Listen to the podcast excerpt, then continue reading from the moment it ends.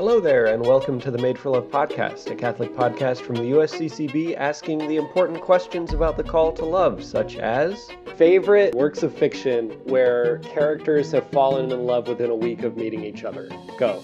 I'm your host, Andrew Bonapane, and today we are continuing with part two of our interview with Dr. Greg and Lisa Popcak.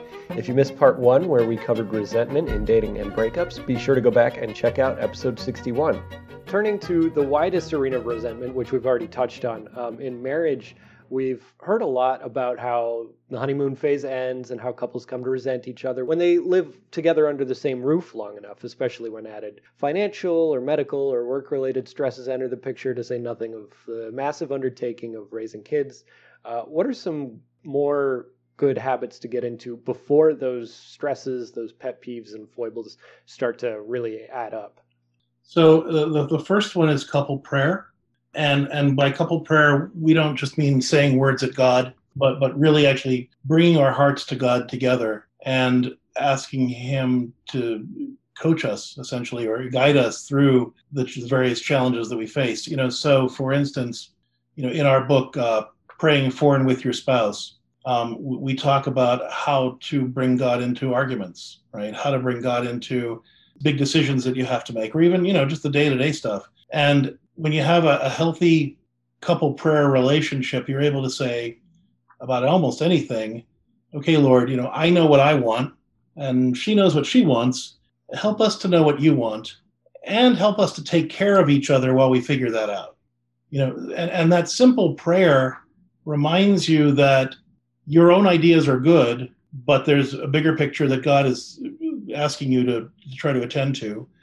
And it's also reminding you that you need to find ways to take care of each other while you're discerning it. That your partner isn't the problem, the problem is the problem. Um, and we're not going to battle out whose opinion is going to win or who's going to stand on top of the pile at the end of the at the end of the argument, but rather we're both coming to God as as loving people, as broken people, as as people who need guidance on how to be the couple that he wants us to be. So that's number one. I'd say number two is learning how to negotiate the how and the when, not the what. You know, we go into marriage, both dating and marriage, often coming from our childhood, where we always had to go to our parents for permission to get our needs met or our wants met.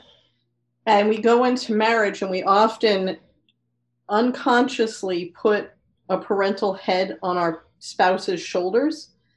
And if they aren't into what we are excited about, we think it's a denial of permission. And often the spouse who's scared uh, and saying, you know, oh, you you want to open your own business, you want to, you know, climb Mount Everest, whatever it is, have another child, have another whatever. child, whatever it is, pray together, you know, shocking things like that. We often think that we can either give or deny permission. And in a Christian adult dating or marriage relationship, it's not about giving permission. You are both adults. It's about saying, You're telling me you have a need, you know, a real desire God, you feel God placed on your heart, or a real need. And I've got X, Y, and Z concerns about that. How can we address these concerns in order to meet that need in a way that works for both of us? You can negotiate the how you're going to do it.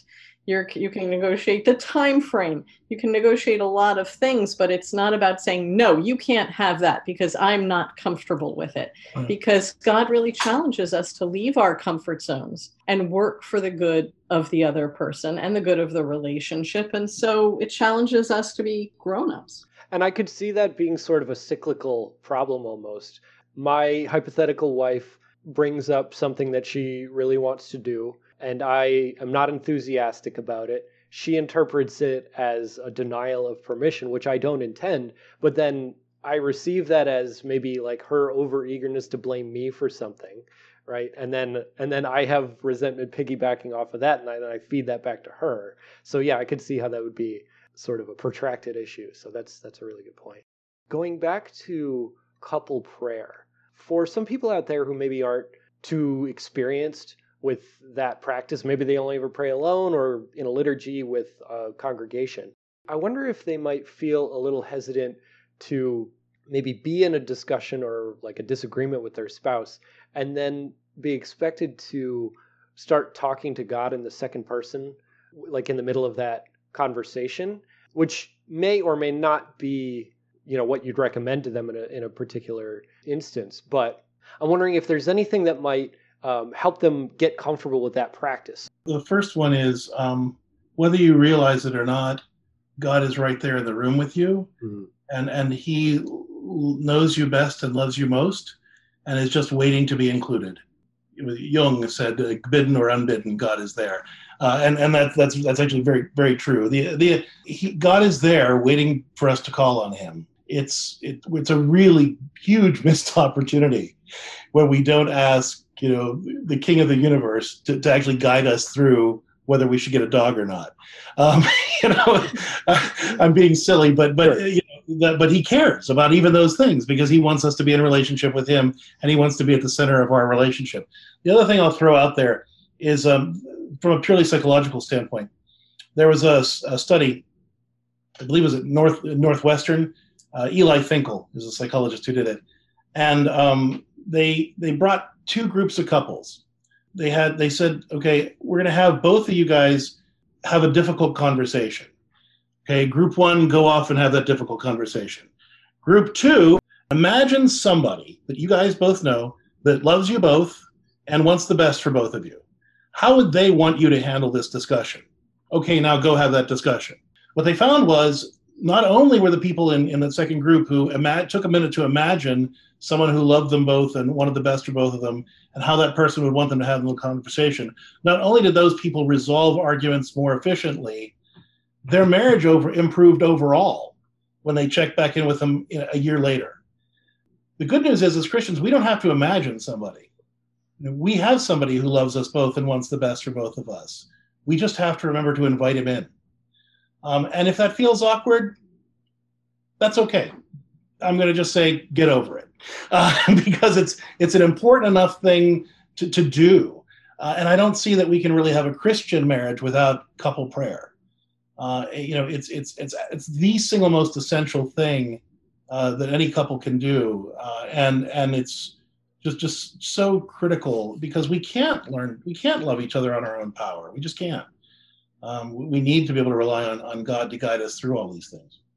Let's say you are a couple who haven't had the opportunity to develop those habits, and now you're hearing this, or now you're interested in improving your relationship. You're already in the thick of it.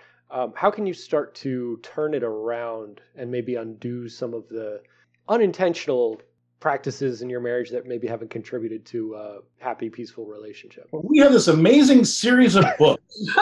I mean, I'm kidding, but but at the same time, it's yeah. I mean, if, if folks go to CatholicCounselors.com and check out the marriage section of our, of our bookshop. But if you're hearing this podcast and you're saying, darn, I, I wish I had that kind of relationship, but we've made all of these mistakes the first thing to do is to go to your spouse and say, I heard this podcast today and it really got me thinking. And I think you and I both deserve better than what we've been giving each other. And I'd like to start doing some things together, like praying together, like using these particular techniques, like reading one of these books, because I love you too much to just kind of sit in the mistakes we've been making. We deserve more. And open that conversation. And then if your spouse is like, praying together, how are we going to do that? You don't ask permission.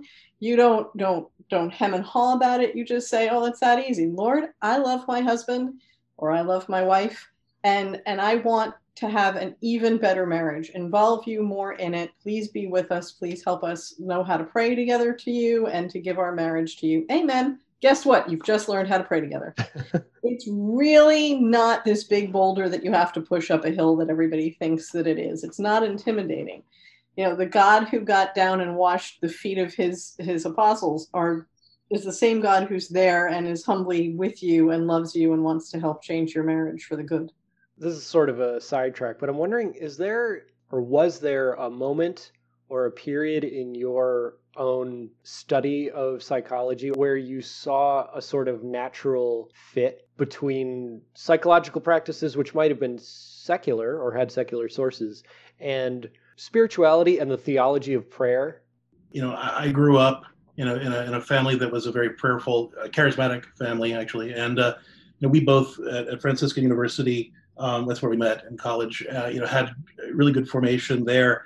And we, I was studying psychology and theology at the same time with the, you know, realizing that just seeing this, the, the theology of the body, for example, laid out side by side with some of the psychological stuff that I was studying and seeing how this is really a healthy view of, of being a person. You know, I, I, think from the very beginning of, of, of, my career and of our marriage, you know, we we we just saw that the, how they overlapped, and uh, you know, so we we were praying together on our first date. Yeah, you know, yeah, um, we were very blessed that we both had our own personal relationships with God and a deep faith and a deep prayer life individually, and so from the get go, that's where we've been and we've been really blessed to be able to, to share that with people and teach them how to do it. That doesn't always make it easy. I'm, I'm going to say that. There are times and every couple is going to have this where you're in the middle of one of those battles and and you both kind of hunker down into your own desires and your own you know i'm rightness. And it it takes a little bit of of grumbling to god interiorly to have him prompt you to do that couple prayer and to not just you know hold your resentments in during that battle yourself.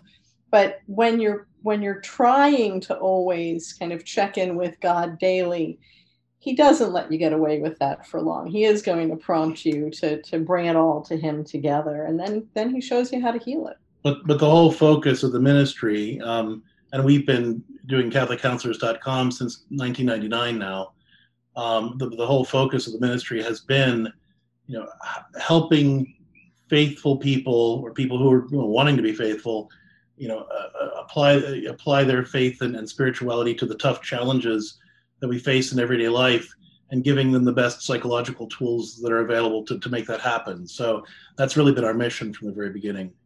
Are there theorists of psychology? I'm thinking along the lines of Freud and Jung, but probably not Freud anyway. Are there because uh, I come from like a philosophical background, so I'm kind of wondering, you know, I, I have a general idea of which philosophers uh, their thinking tends to support or dovetail with uh, like Orthodox theology better than others. Um, you know, so obviously, like a bigger example would be Aristotle. Are there psychological Aristotles whose non-revelatory psychology do happen to kind of support the Catholic faith or a theological way of living? Well, yeah, actually, um, there's there's a, word called attachment theory, and attachment theory it goes back to uh, World War II with a guy named John Bowlby, who was studying the impact that the war had on British orphans and and children even who you know in the chronicles of narnia for example when the kids had to go live with the professor in the country because london was being bombed he was looking at early he was doing research in parental separation essentially and looking at then kind of what does that mean for both parent child relationships but then adult relationships when those children grow up and a lot of that research has actually been now validated with various brain studies um, dan siegel for example, his work um, on how attachment affects the developing brain. What's interesting is if you read theology of the body side by side with attachment theory, it's like they're saying the same thing.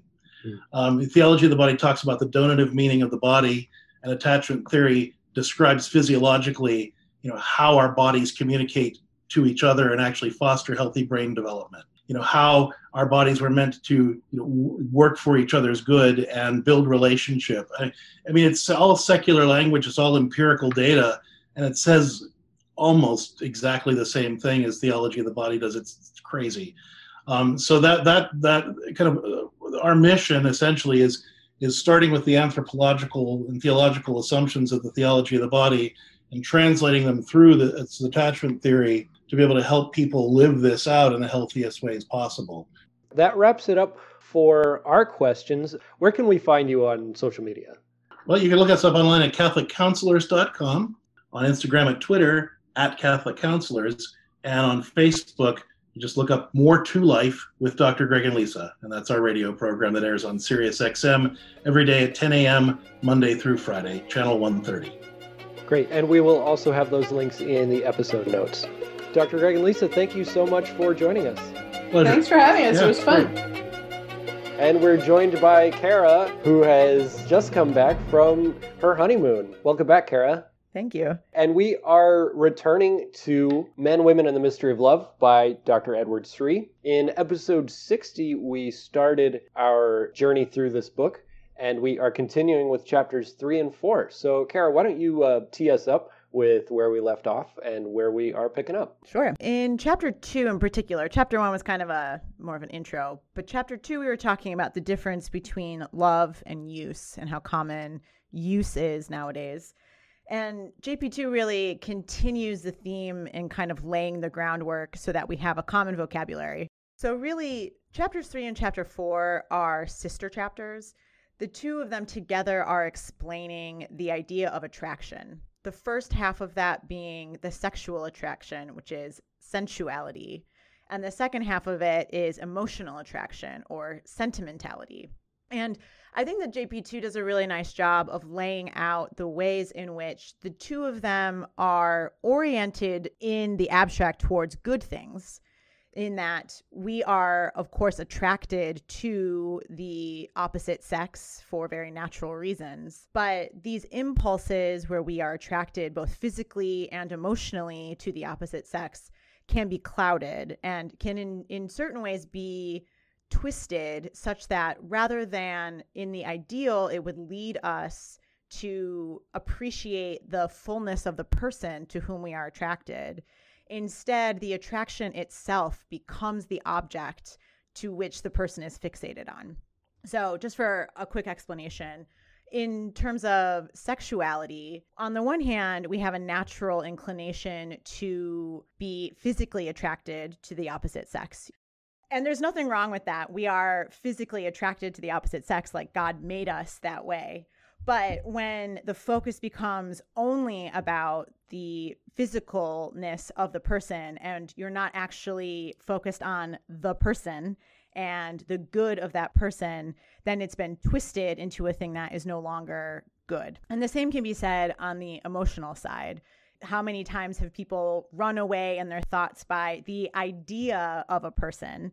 I know I've had many friends where you go through a breakup and at the end of it it's like oh my gosh how did i not see this about the person well it's because you got caught up in the idea of the emotions or you let the emotional state run away with you which means that you weren't actually caught up with what was good about the person you were caught up in the emotions, you were caught up in the idealization of the person. And so these two chapters explore the many ways in which we kind of get these things wrong and the ways in which God actually created us so that we can orient them towards the good of the other and be using them in their proper way. Yeah, that's the basic uh, shape of uh, these two chapters. Some people will make kind of a similar distinction, whereas Sri and JP2 call it sensuality and sentimentality. Some people will make a distinction between sexual love and romantic love. Uh, in an effort to say that they don't always go together and should often be like culturally endorsed as potentially separate practices, maybe overlapping, maybe diverging without judging the individual people who engage in either or both of those as separate from what we're outlining as true love, which is the focus of this book, we are going to be talking about some problems that arise with the actions and dispositions involved in these kinds of relationships. So, this is very much a love the sinner, hate the sin approach that we're going to be taking. Uh, in, in, these two chapters, and most likely later on in the book. First, chapter three focuses more on sensuality. So, Andrew, I'm curious as a guy. I mean, it seems pretty obvious to me that a lot of the sins that are talked about here, they jump pretty quickly into things like pornography. You know, as a guy, how did you feel reading this? Was it like, did you feel seen or sort of offended? Objection leading the witness. Uh, yes, no, uh, like these are, this is where the rubber really meets the road um, in this book because if you're a guy reading this, you probably feel more accountable for this sort of objectification or obscuring the true nature of love. You, you might feel like it applies to you much more than it does to women. And I mean, to be honest, like the, the statistics on pornography consumption are, they apply to both sexes, but they apply to men much more than women. And, and I think Sri did a good job in these two chapters of resisting the temptation to say, chapter three, sensuality. This is where the guys run into trouble. Chap- chapter four, sentimentality. This is where the girls run into trouble. Like he doesn't go that route, fortunately, because definitely. Eh, like because everyone needs to be on the lookout for both. I think that the reason why men tend to be more targeted by this particular sin is that men are generally more visual in nature. Um, and I think that there's something really interesting that they talk about in this chapter is just the ways in which we are sort of molded in our society today that like a lot of our advertising and I I realized this once I left New York and came back to visit just the sheer quantity of like visual overload in advertising. And I mean it's constantly selling women's bodies as a thing to be consumed. Like you're buying a shirt but you're buying the woman too. Like you're buying sexuality. And I think that we get so trained to consume people um, in a way that it makes it really difficult to extract that viewpoint from you know the actual dating world to like say oh well that's just advertising and like a real woman is a real woman i think it makes it really challenging especially for men when you're constantly being molded to see women in that way I agree. And I think another thing that contributes to that kind of consumption oriented mentality that you're talking about, and that also does come up in chapter three here, is that for guys, in my experience, they tend to compartmentalize and over specialize more than uh, women are susceptible to doing. So I think everybody has gone down their fair share of Wikipedia rabbit holes, uh, but like eh, like totally innocuous subject matter but I can definitely remember remember as if it's no longer applicable to me. I can definitely plead guilty to it being 12 o'clock at night. I'm ready to go to bed, but I'm not tired. And I am now going to go down a two hour rabbit hole about the 1924 World Series. All of the participants in the 1920 World Series, 1924 World Series are long dead. But that didn't stop me from sending my friends a nine part novella about it because of how amazing it was. I am definitely susceptible to compartmentalizing and over specializing. now i see why you and and my husband jason are friends this is like Yeah, to a t if i say something and he's like i'm like you're wikipediaing this right now aren't you it's like yes yes of course i am yes, it's my natural conversation partner. Where that plays into this consumption mentality is you can easily overemphasize one aspect of a thing Mm. and try and consume it for that reason and ignore the whole of the thing. And that's that's I think where this sort of sensuality gets blown out of all proportion, uh, out of its proper role in human relationship. Maybe more so than sentimentality.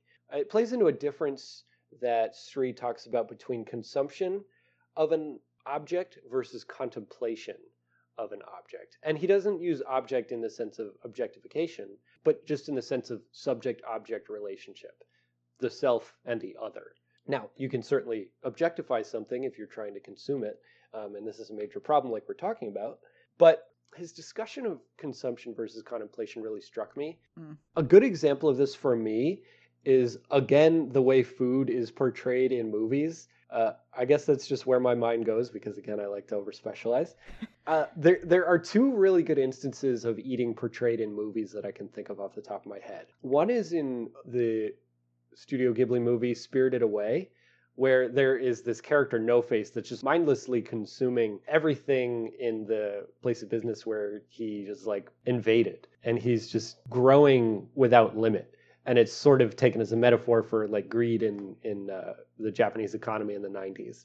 And then the other one is the way eating is portrayed in the Disney Pixar movie Ratatouille, where food is this like worthwhile endeavor that is very creatively oriented and when it's done well you've given the other person a gift and when they eat the food you've prepared for them they experience this deeply personal level of enjoyment that gets to the core of who they are and they experience beauty in the world these two varieties of eating sort of brought out that distinction between consumption on the one hand and contemplation on the other. I swear, guys, we're not only going to talk about movies that are either Ghibli or Pixar movies. it's just speaking helpful... of specializing.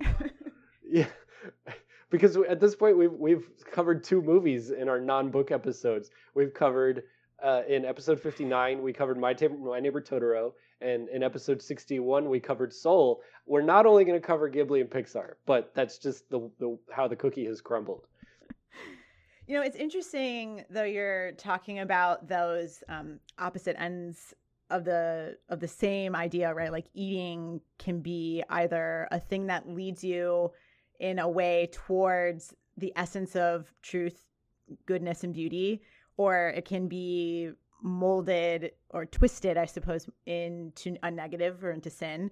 And I mean, I think yeah. you see that in all sin is essentially like the displacement of a of a good and turning it into its own object or its own end.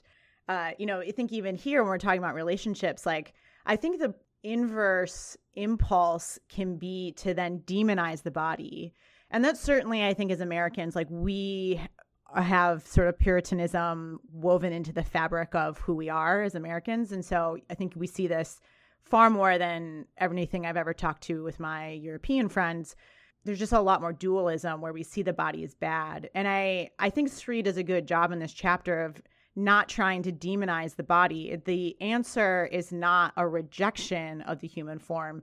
It is this idea of contemplation, and not that you're like contemplating how beautiful she is, so much as it is that it should be leading you towards a greater exploration of I'm attracted to this person, and now I need to get to know the person where it's sort of like an entree into the thing that you're really supposed to get to know about them and it becomes integrated. You know, later on in the book, there is a chapter about modesty. And I think we'll be coming back to this chapter because I think he does a good job here of reminding you that if you have sort of consumed people, then the types of things that might normally not be a problem become a problem because you have a different orientation about the human body.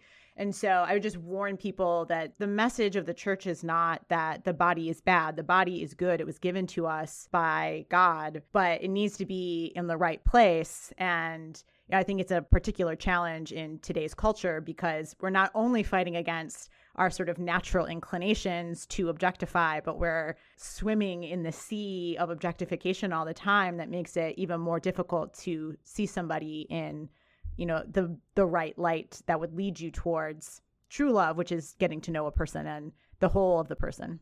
Yeah, and I think one way to tell the difference, it can be hard sometimes to tell the difference between consumption and contemplation when you're when you're in it and all you know is that whatever food you're eating just feels good. But i think there there's a key difference that i've kind of noticed in some of these portrayals. On the one hand consumption generally leads to a kind of dulling of whatever the faculty is that you're using to relate to the thing. Mm. So whether that's the sense of taste for food or hearing for music, or in the case of relationships between men and women, vision, emotion, sensuality. On the other hand, when it comes to contemplation, uh, there's a kind of refining of the senses or a refining of the faculties that can take place. So, like in Spirited Away, when the no face monster is eating food, it doesn't care what it's eating, it does not even taking the time to taste the food in Ratatouille though, when the when the people who really appreciate food eat it, they stop, they take time, they're able to distinguish one flavor from another and judge how the flavors that they've distinguished relate to one another, uh, and they sort of see the intentionality that the the chef put into it. Mm. Um, so there's all this refinement that kind of goes on, not in like an effete snobby way, but in a way that just helps you sense the world around you better and appreciate it more because what happens when you contemplate something, you change to suit relationship with the thing you're relating to. So you're better able to receive whatever it is, receive the other, and appreciate it for its own sake. Whereas with consumption, the other is only ever satisfying a base need, and therefore you have no reason to develop yourself to receive that thing. You're just processing it. You're just a consumption factory. So the issue isn't that sensuality or sentimentality is bad. Like Kara, you were saying, you know, Sri doesn't really even come close to saying that the body or sensuality is bad. The issue is isolating either form of attraction from the deeper delight in the other for the other's own sake, so that you can truly regard the other as good. And I think the the role that gaining a deeper appreciation of the other can play can be surprising at times when you're introduced to the other as a potential good.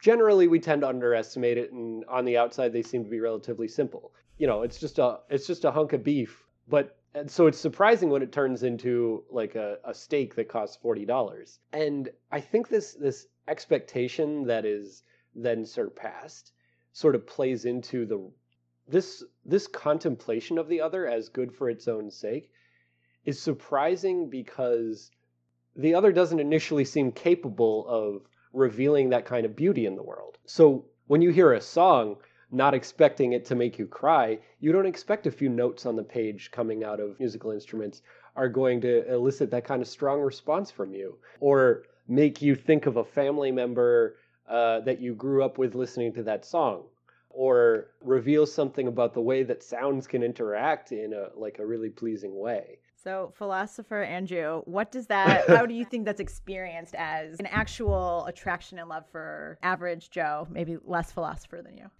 yeah. Okay. So, if you look at a human being, right, and you see, and let's say you're you're new to human beings, you've never seen one before, uh, you're from another planet and you're just like experiencing human being totally fresh. This is like a new concept for you. Human beings look ridiculous. They walk around on two feet and they have two other feet that they don't walk around on that are seemingly not doing anything. Compared to most other animals, they don't have any sort of outer protection. Uh, like a shell or fur. They don't fly, they don't run particularly fast. There's no outward indication that they are built for anything particularly effective. This is sometimes brought out in like different elements of science fiction where this totally other being will call humans bags of mostly water or something like that just kind of reducing them down to their minimal physical characteristics uh, which is kind of demeaning but you can you can see where they're coming from but then when you really actually come to regard another human being as good it's surprising because you wouldn't expect a bag of mostly water to be the most important person in your life or to reveal to you things about your own existence that you never expected. Uh, you wouldn't expect the, the bag of mostly water to be uh, a recipient and an agent of knowledge and love to broaden your horizon for truth and existence. But that's what falling in love, true love, can do once you properly integrate sensuality and sentimentality. So we shouldn't expect a bag of mostly water to be such a deep reality any more than we should expect to win a war with water balloons, and yet they do. So that's that's where I was trying to go with that. Was that crazy? Slightly, but you know, whoever, whichever lucky girl gets you, good friend, your your romantic side is very adorable.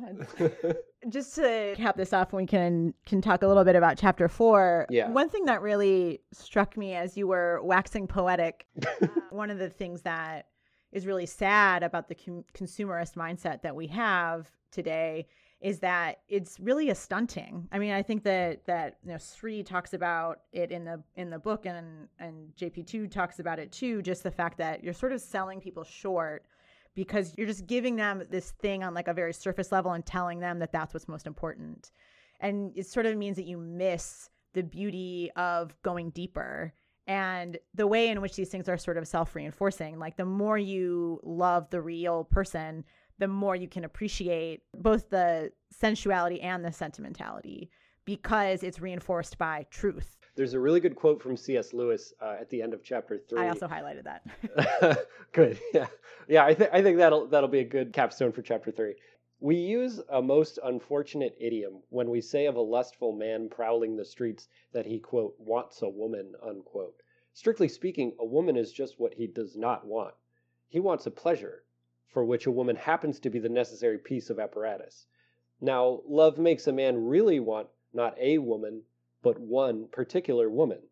In some mysterious but quite indisputable fashion, the lover desires the beloved herself, not the pleasure she can give. That's the end of the quote from C.S. Lewis. From A Mind Awake, an anthology of C.S. Lewis. Okay, so let's uh, let's move on to chapter four, which pivoting from sensuality covers sentimentality. They use the example of Titanic as sort of the best cultural example of not JP two does not use the example of Titanic.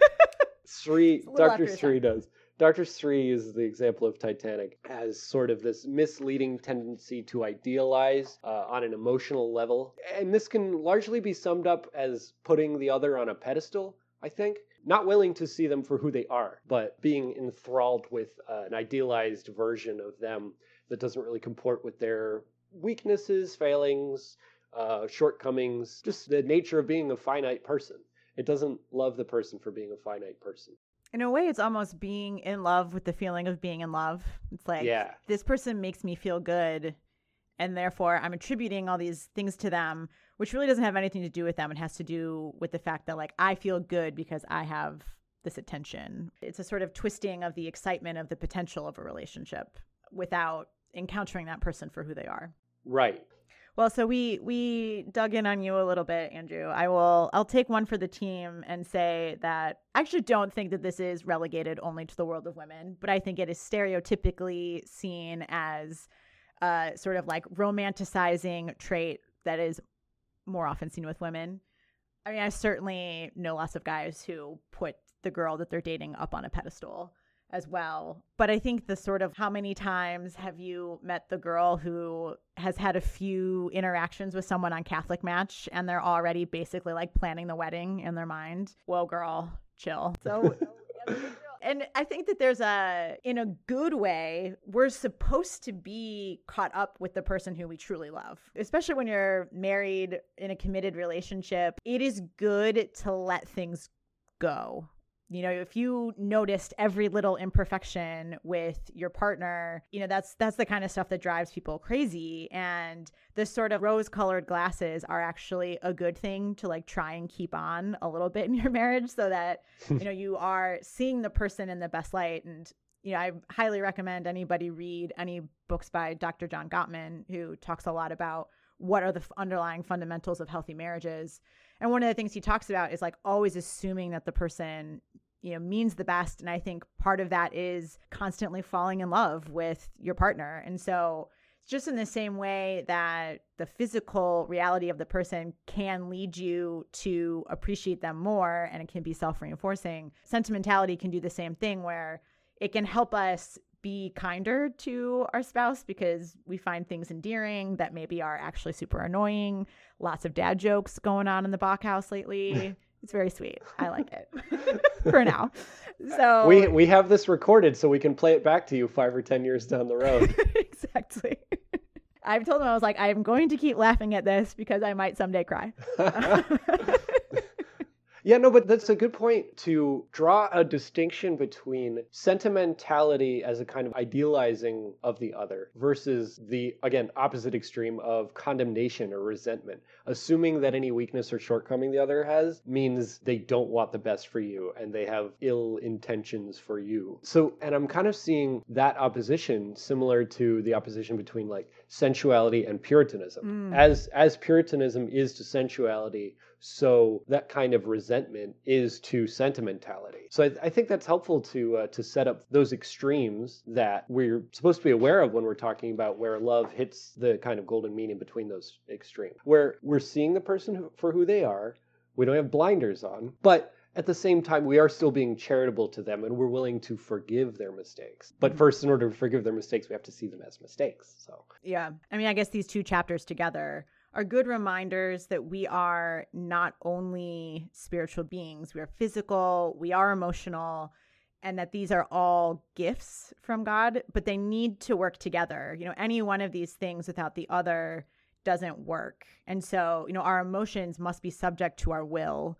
Back when I was running Verily, we were always pretty adamant in our in our our sort of dating articles because you didn't see this in a lot of sort of secular culture that you know you might be attracted to somebody but the purpose of dating is to get to know a person and that can only happen over time. And the reason why that's true is because all of these emotions will eventually fizzle and you will start to see the reality of the person.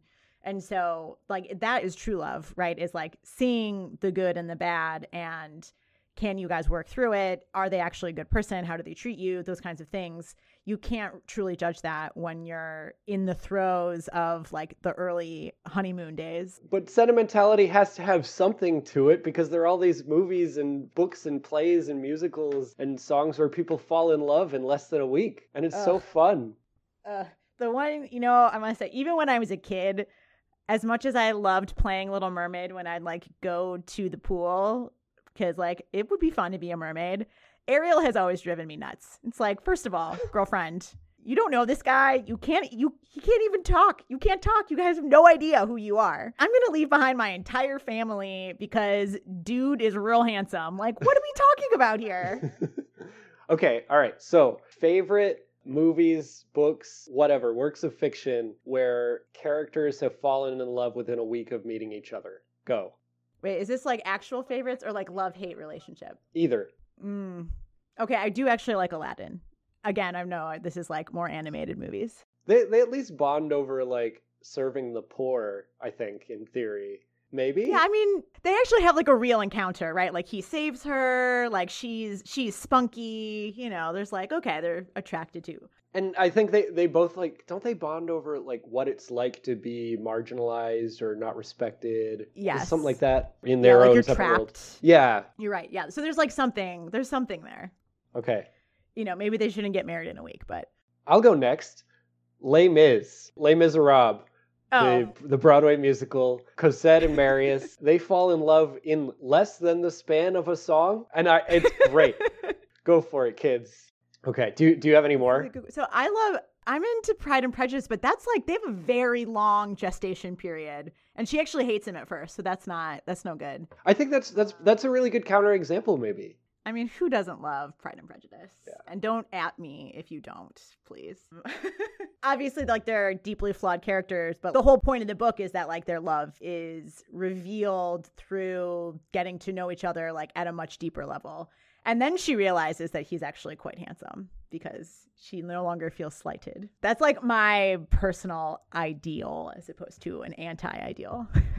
Okay, the next one is going to sound like I identify with it, but I don't think this is a personal ideal. The Godfather.